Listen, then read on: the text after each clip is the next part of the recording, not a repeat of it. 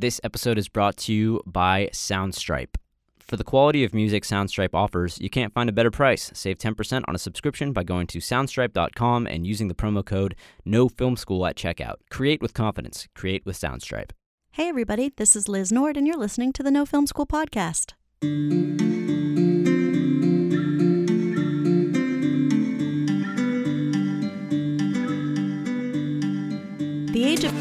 Is a phrase thrown around so much it's starting to feel like a cliche. But the fact is that there's more programming being created for more platforms than ever before, which means that there's more work for people in the film and TV business, particularly in one crucial part of the process post production. But just how do you break into TV editing? What can you expect once you do? And what does it take to be a really good editor for television? To find out, I spoke with two of the best Amy Peters and Tenille Uithoff, each of who received an Emmy nomination this year for their work. Amy is a director and producer who has more than 25 TV series editing credits under her belt, and also happened to cut an early trailer for my documentary Battle for Jerusalem. And Tenille has been in the TV editing game for almost 20 years and has worked on some of the most popular reality and docu-series like Wife Swap and American Pickers. I think you'll really enjoy our candid conversation about how to make it in the TV editing business.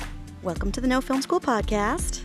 Thanks for having us. Yes, thank you. I'm so excited you're here. So I want to uh, start just by having you introduce yourselves so everybody can hear who's who, hear your voices. Uh, I'm Tenille Uithoff. I'm an editor. Um, I've been editing for about 20 years. My name is Amy Peters, and I'm also an editor. Um, reality television, documentaries, you name it. I've done it all. Good. We're going to talk about it all today, hopefully, in a short time we have.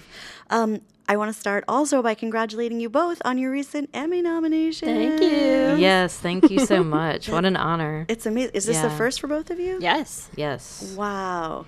Okay, I'm going to read the categories because they're so long. Um, Amy, you were nominated for Outstanding Picture Editing for a Structured or Competition Reality Program, right? Yes, ma'am. And Tenille, you were nominated for Outstanding Picture Editing for Variety Programming. Yep. That's so it. starting with the basic basics, what does what does that mean? What are those categories? Well, I was nominated for. I worked. Uh, I work on Full Frontal with Samantha Bee, and we were we did a special about Puerto Rico. So uh, I think late night shows and um, sketch variety shows all get sort of lumped together. So that's what that is. In my case, I was nominated uh, for Queer Eye, and it's called Competition Structured Reality.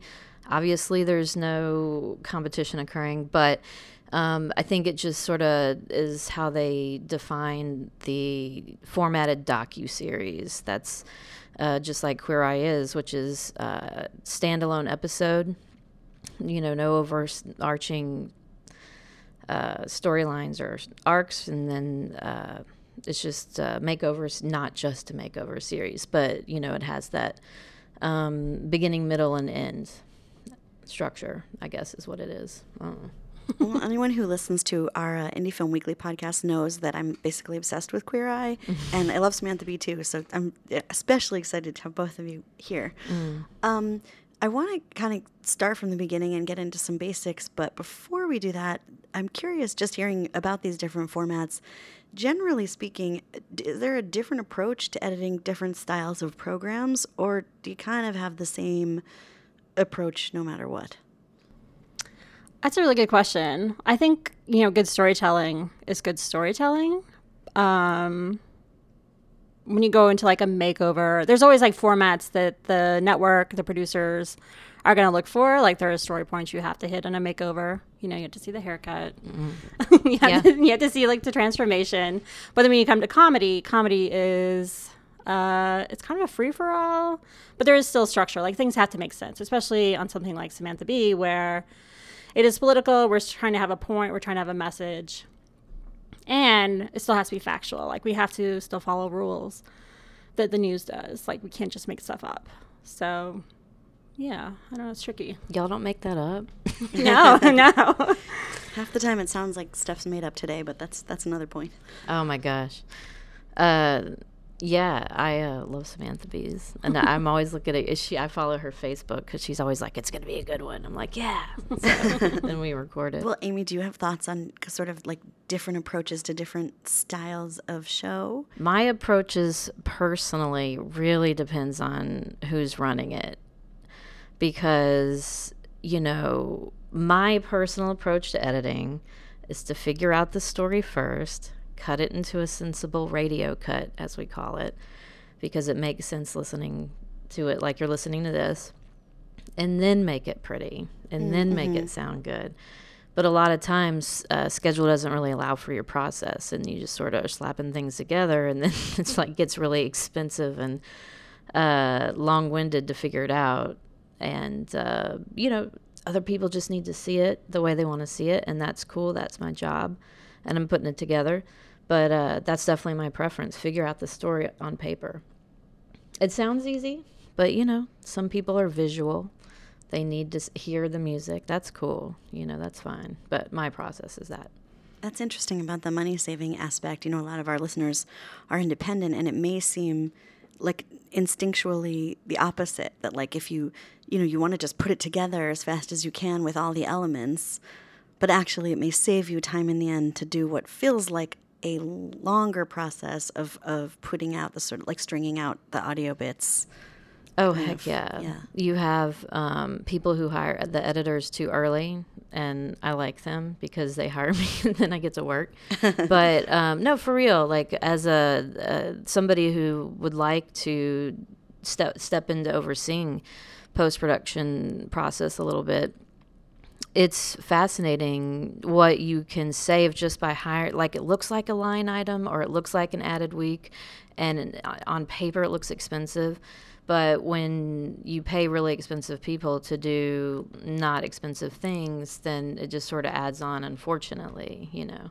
And budgets are blown, and schedules are blown. They also do unrealistic schedules a lot, and mm. it's just um, right. Once you get into like the the point where you're just doing notes, where you're just spending weeks and weeks doing notes from like five, ten people, you're not really editing anymore. You're just trying to cobble together a story from 10 different viewpoints. Right. It doesn't make for a better product. Well, so we should probably step back and kind of walk through the process so that folks even understand, you know, once we're what getting we're to saying. notes. But before we get there, then let's talk about how you both broke in mm. and any advice you might have for, for uh, editors wanting to break into TV.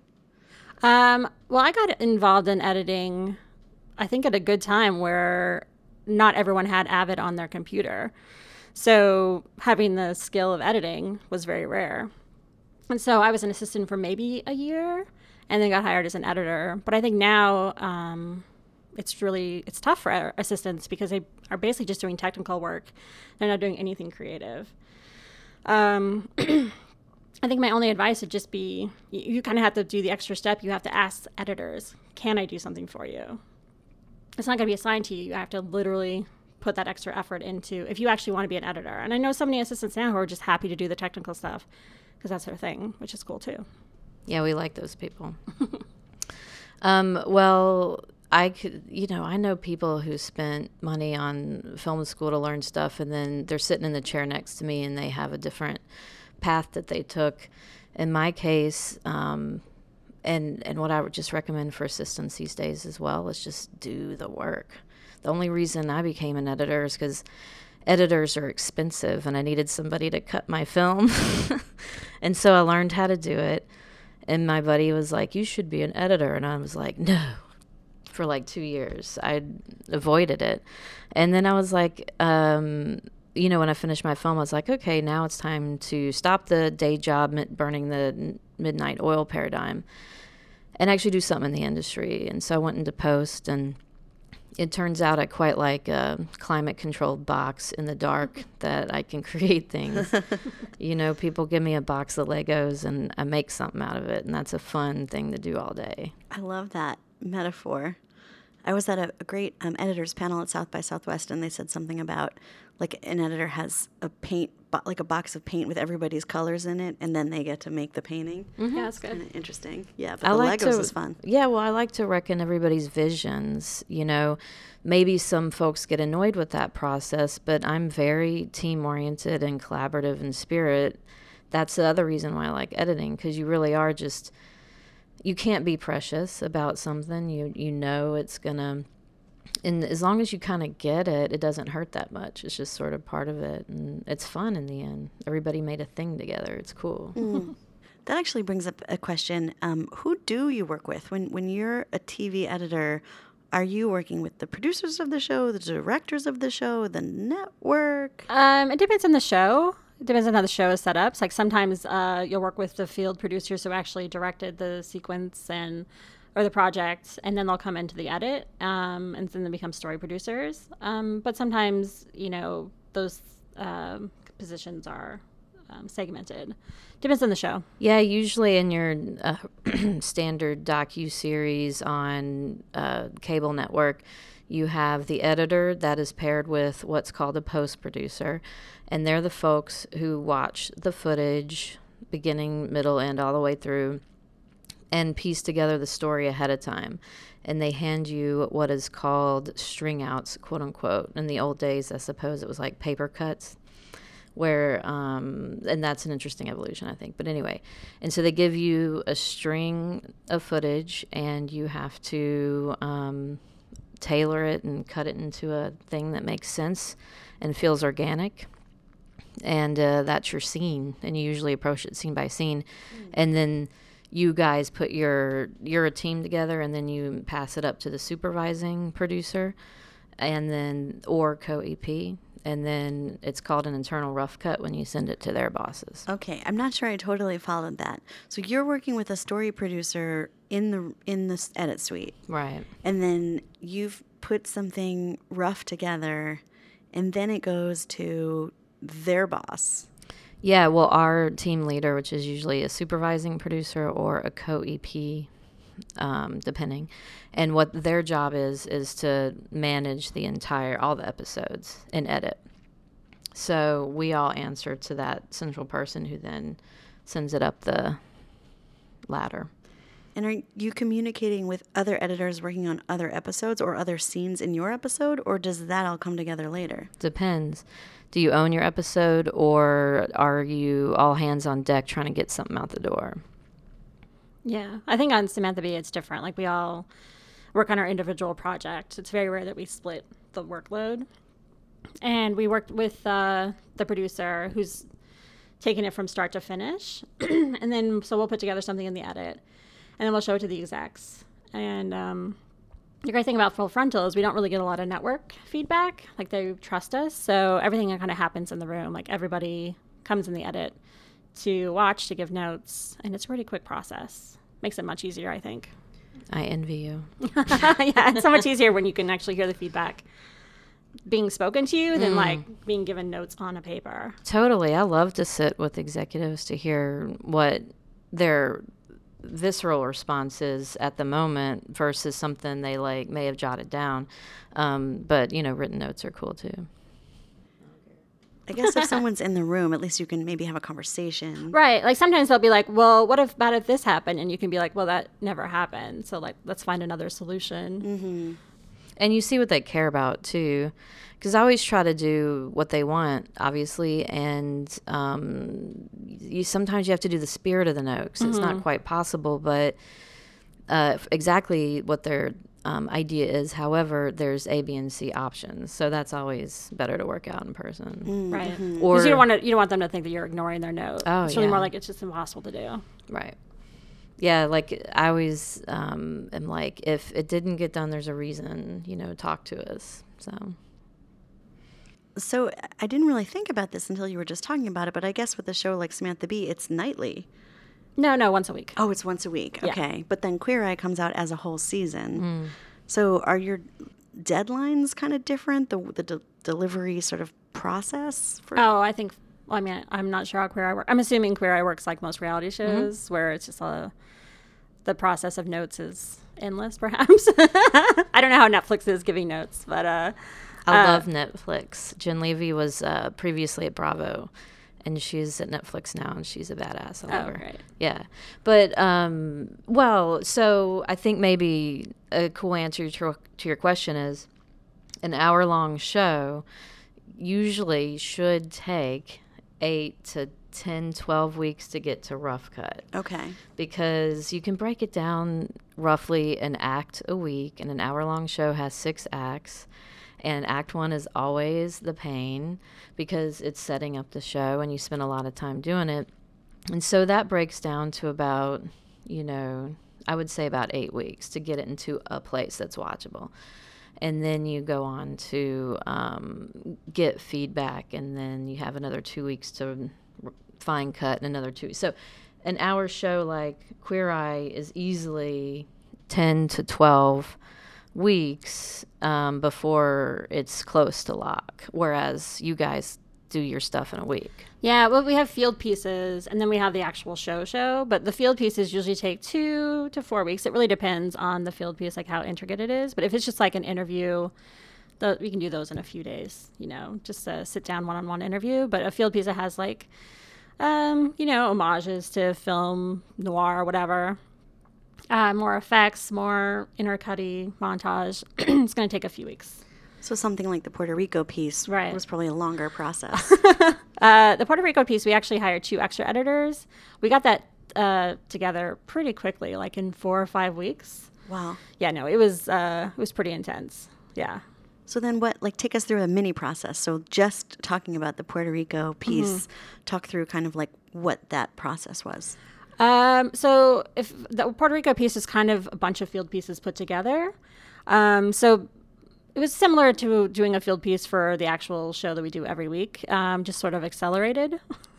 it's really more like you just had less time to fine tune and maybe think through things as much as you'd want to.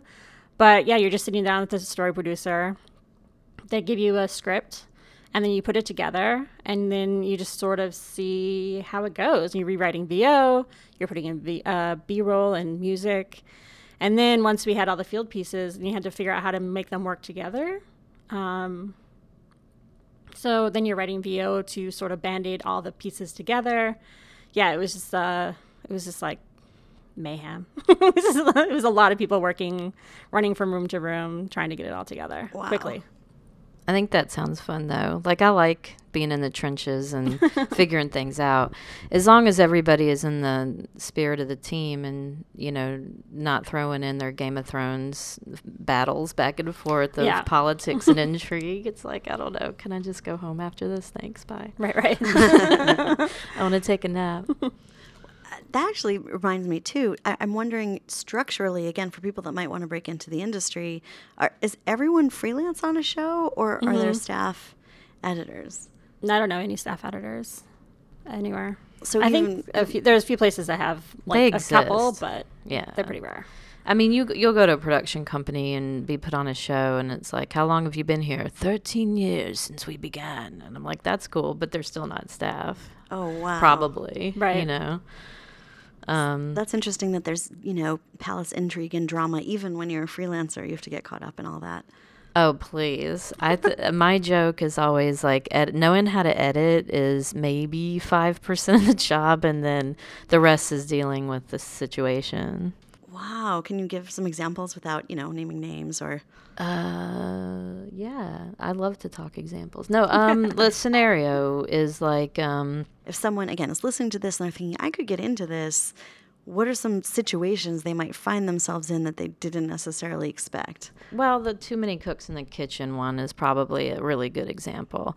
So, you know, two people putting their brains together and creating a thing is a relatively straightforward process. You just sort of um, take that somebody lays down the tracks, you have an interpretation of it, they have an interpretation of your interpretation. Next thing you know, it's like, fine, it's done. It's like, not bad. But then, dun, dun, dun, you have like their bosses, you have production companies that are collaborating. So you have all the, and everybody cares, which they should, and I welcome that. Um, but it does get to little back and forth. So it's how do you handle the note where somebody says bad track or something like, um, okay, cool. Music's subjective. It's you always get it wrong. That's another thing. Is just like expect music notes, and um, which is cool. Sometimes I'll put in things to move forward and know that they're not perfect, but um, sometimes speed is better than the perfect track, you know? And, um, you know, I, it's just how you, so you have to have the thick skin to accept a note that's like really rude. and then um, you have to like agree with somebody else whether it's done or not and then somebody else doesn't like the decision that was made to swap it and then you got to put it back and again that's my job i'm the guy putting it there but it's tough to navigate sometimes Yeah. Do you have any advice or things you've learned over these years for how to sort of manage those situations? Um, I think you just kind of have to. I mean, you want to care about your work, but sometimes you have to step back and be like, these are the people paying to get this job done. So you can't give them what they want. Right, give them what they want. It's not a competition, you know, it's just sort of like that's totally it. And knowing the that that's what you face as an editor just because you know how to cut doesn't mean you're ready to edit. You know, because of that. And I think that um the diplomacy required, I say thick skin, be able to accept tough notes and don't be precious. Yeah, you can't get attached to anything you cut. Well, that's hard. That seems really hard to care. I enough think and uh, you, young time- editors often you can tell them they're young editors because they get so angry when they get notes. you gotta be like, you gotta gotta let it go. Well, I know that there are some some directors and producers listening, and that makes me curious, sort of on on their behalf. What what's a good way to give notes? How do you love other than this is awesome, we're done? Uh, how do you like to receive notes? What what are some constructive ways to give notes? Be constructive. I, I was gonna say it's a just remember that you're actually speaking to a person. yeah. I think that's really sometimes people when they give you notes, they're like, I made these choices in an edit, like not callously. Like I was trying to be thoughtful and be productive. So, you know, I think when you speak to me, take that into account. Yeah, and the fact that you spend all day toiling over something and no, it's not right. It's not exactly there yet. Everything's a first pass. Don't be mean to me. Yeah, that's pretty much it. Um, but no, seriously, I like shows where there's a vision and an idea to begin with. And I know that sounds crazy and obvious, but there are lots of situations I walk into and there's no choice made. And it puts a lot on us to make decisions, which is cool. I can, I'm capable. But that really does just tee you up to get like punch right back down. Because it's like you're just throwing something out there and then they're like, um, no, finally, they terrible. find their vision finally after Right. they see what you did. Right. Then they have all the answers. And which is, I mean, again, I guess some folks are like that. You have different brains, different people who learn and, and be and do their job in different ways. And I always try to embrace what people are good at. Like if you're good with wrangling talent and but not necessarily a script writer, then I'm gonna depend and focus on getting that talent out of them, you know, if possible. Soundstripe's mission is to keep creatives creating. They provide video content creators affordable access to their growing collection of royalty free music. Your membership unlocks unlimited licenses to their uniquely curated music library. Soundstripe offers a great variety of songs, and their unlimited licensing model is one of a kind in the industry. Soundstripe is designed to make it easy, profitable, and fun for you to add great music to your videos. Their members can vouch for them. Just ask Matt from Texas, who said, quote, As a wedding filmmaker and YouTuber, I am constantly searching for new music. Soundstripe helps fill this need by giving filmmakers like myself an incredible gift high quality music from talented artists that is legal to use in our films. For the quality of music Soundstripe offers, you can't find a better price. Save 10% on a Soundstripe subscription using the promo code NOFILMSCHOOL at checkout. Create with confidence. Create with Soundstripe. That's soundstripe.com. So you you had started to talk about the diplomacy aspect. Are there other qualities that you think make a good editor? Um, I think being, I think really good editors are fluent in a lot of storytelling styles. My favorite editors know lots of different films, are really into music. Um, Yeah. Yeah, musicians who are editors. Those Yeah. are kind of cool. That makes a lot of sense because they have to understand rhythm and Right. beats. Have empathy. Like, I think you always Oh. have to have empathy for your characters. And I'm Um, I'm not patting myself on the back, but I think uh, I find that my colleagues are very intelligent. They're very smart. They're calculating. They're patient. They deal with tedium well, um, and they're committed and they're focused. You have to have kind of a laser focus. You have to be able to sit in the dark and do things. And I, that was actually what intimidated me most about it, because I'm kind of scattered. In real life, I am. You know, but when I'm sewing together a timeline, I'm in the zone Mm. and uh, it kind of feels good, you know. Mhm. It's nice to have focus. It's like putting together a puzzle. Yeah. yeah, there's something relaxing about putting together a story. Yeah. I think. Oh, it's very puzzly. I'm like, okay, let me Tetris this together because that's kind of the shapes that you're doing sometimes. Right, on a timeline, it literally looks like a Tetris board. Yeah. That's interesting. Mm-hmm. Um, well, you both have referred to this idea of a good story, and you have to know how to make a good story. So, what what are some of those elements?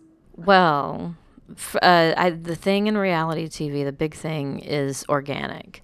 Does it? Does this feel like this is really happening? Is this a natural conversation? Um, and you, the audience can tell. I think when things are a little more contrived, and then the network knows that they can tell, and so we get a lot of like, you know, we need to make it more natural. So that's all about timing putting air in and taking it out.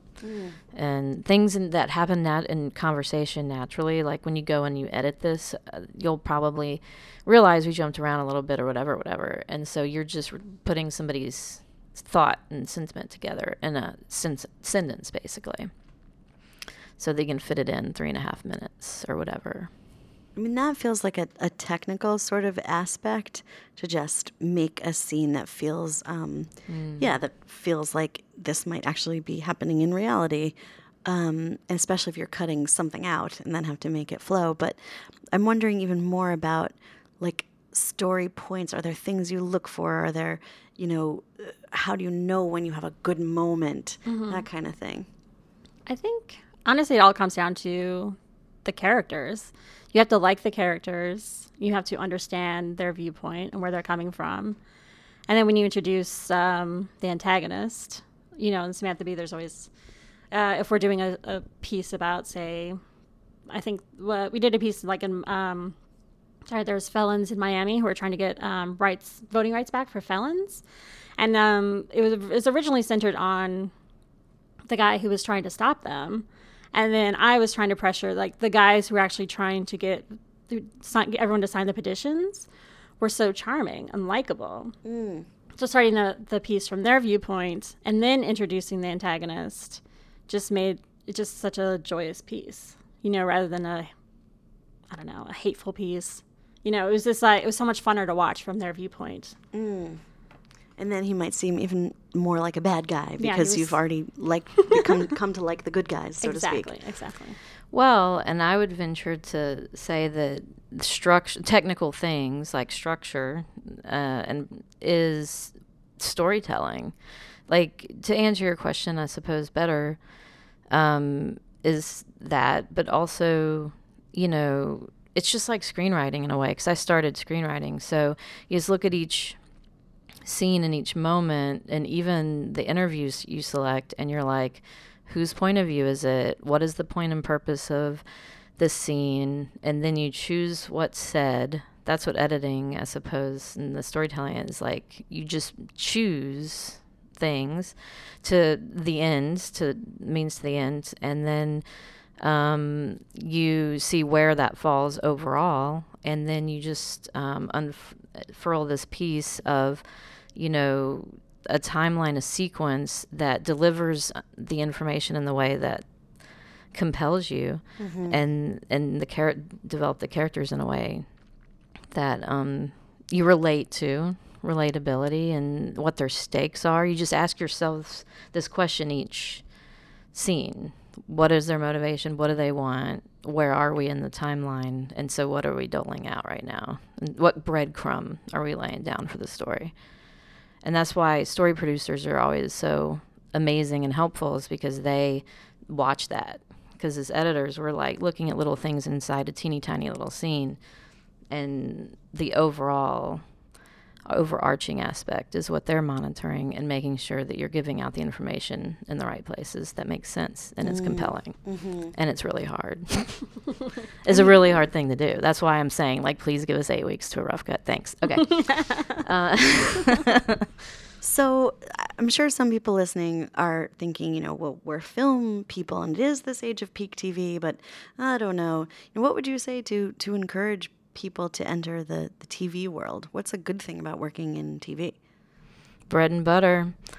it's where the job is. I mean, that's why I did it. You knew me back then, where I was like, I need to do this for a living. And honestly, it was the best thing I ever did for my craft because I know how to put a story together for real mm-hmm. uh, ne- because I'm an editor. And so, as a creator of content, I am thankful. I love it. Yeah, I mean, I, honestly, I don't. Uh, I think if you want consistent work, television is the better option. But honestly, if your passion's movies, you should go for movies. Yeah. I always tell like assistant editors, like the you should always uh, go after exactly what you want to be in like 20 years. Mm. Like if you want to work in scripted, don't start in documentary or reality. reality. Go straight to scripted. True story. There's so you're so easily pigeonholed. But however, one of the best advice somebody has ever given me in my career is diversify. Mm. When I started editing, this guy who's now a VP. He's awesome. He's an editor with me on this MTV show called Totally Clueless. and uh, that's so MTV of a certain era. hey, that was a cute show. Um, no, but he but he said diversify. He says you know it's going to hurt a lot going gig to gig, like doing six weeks, four weeks here, because obviously you want to keep working, and it's it's tempting to take the nine month gig. But he said diversify your resume and that's exactly what I did. I've done house shows, competition shows, docu series, ensemble, comedy, and each sensibility that I um, seasoned along the way, I think contributes to my overall ability to make a thing and make it good. Mm, it's great advice. I'm also curious on that note, how do you sort of convince a, a production company to hire you if you've done a cooking show, but not a makeover show.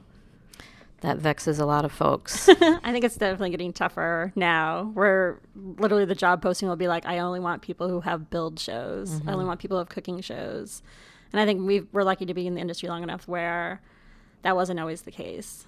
Well, also, the jobs I think are thinning out a little bit. So they it's a buyer's market, so they can choose you know, I think I lucked out starting out in a time where you couldn't pay to find a um, cheap editor or something somebody told me at the time. So then you're going to hire that competition show editor for your recre show because why not? They're a good editor. They're employed in the industry. They can do the job, I promise. However, you know, somebody fixates on that and they just have to kind of compromise a little because nobody else is available.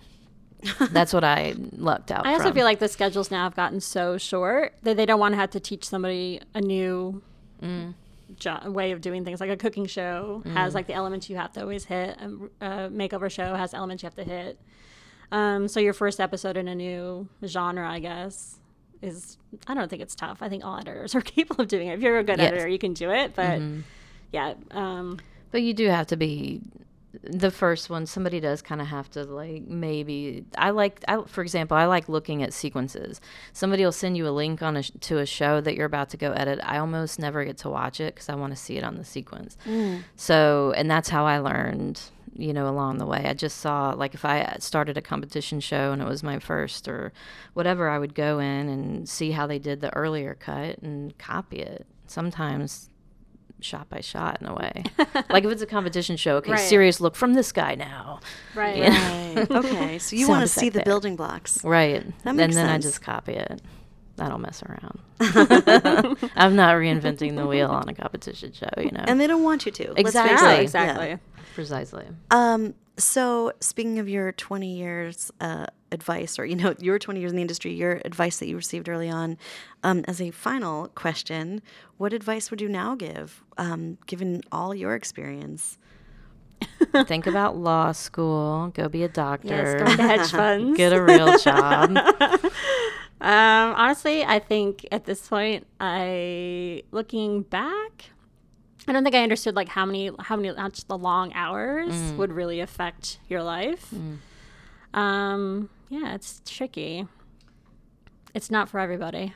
It's not. I, I say bring humility, you know, because I was an editor before I started reality TV, and I was like, oh, I got to step back and be an AE. And uh, thank goodness I was humbled by that, you Did know. you really step back and become an A? Become- Yeah. Go into reality? Wow. Yeah. For but I but I was like an associate producer, producer, production manager, and then I edited things, editor. Um, so I kind of needed it, and uh, f- when that kicked my ass, I was like, oh, okay. And I think that that's the approach you have to take. You're gonna have to work hours if you want to move up. You take extra work. You know that people are gonna be judgmental of your gender you know that they um, want to know where you live and how far you are from the office. Do you have kids that will take you away? Like they want you to sign uh, their nda in blood you know or whatever. And the crew d- deal memo that you're you they you have to be a good soldier and get through it. And you're not complaining. You're just on the team and moving forward getting to deadline. Yeah. Unfortunately. so just so the hours, man, just be prepared. What kind of hours are we talking? Oh, like I usually work 50 to 60 hours a week. yeah, the the way that a lot of contracts are stipulated is that they um, you say what your rate is, and then they put eight hours plus two hours overtime on your ten hour day, and that's base. And they will take advantage of that entire 10 Oh hours. yeah. So you're going to start, you plan on working a 10 hour day. Yep. Mm-hmm. Yeah. If not Okay. twelve. hmm When I was an AE, man, I would be there 16 hours a day to get something done. I'm exhausted already. Yeah, no, it's a lot. Yeah, and but it's fun. and it's a lot of good times. It's really great because then those people that you were there with all those hours, y'all have a story to tell of your own. You know, right, right. I mean, they're your buddies. that's my favorite part about production for sure is like you have these many families over and over again um, and we can we can try to end on a positive note because i know that was like Yeah. a little intense so what's the what's the best part about your job um, it's fun to make content that people love. Like it's very exciting that people watch what I make and are so excited by it. Like that's super fun. Yeah, we're like little kids just saying, "Look at what I made." uh, no, I love to be able to have an idea and present it, and have people take it however they take it, and um, it's I just am, have always been a storyteller and am all about arts and crafts, and nothing is more arts and craftsy than trying to put together a terrible reality show. Not Queer Eye. and the good ones. Oh yeah, Queer Eye was great. Queer That's Eye's not so good Yeah, yeah. oh i love it well thank you both so much this was very instructive and fun too Thank you so much for having us. yes, thanks, Liz. Thanks for listening. Let's all root for Amy and Tenille at the upcoming Emmy Awards this fall. If you liked this conversation, come back for a new conversation every Monday. And on Thursdays, don't miss our Indie Film Weekly news show that fills you in on everything you might have missed when you were busy making films. You can get any of these by searching for the No Film School podcast in iTunes or your favorite app. Also, be sure to visit nofilmschool.com for useful new filmmaking articles every single day. Meanwhile, stay in touch. You can reach me on Twitter at LizFilm, and we are on Twitter at NoFilmSchool. See you on Thursday.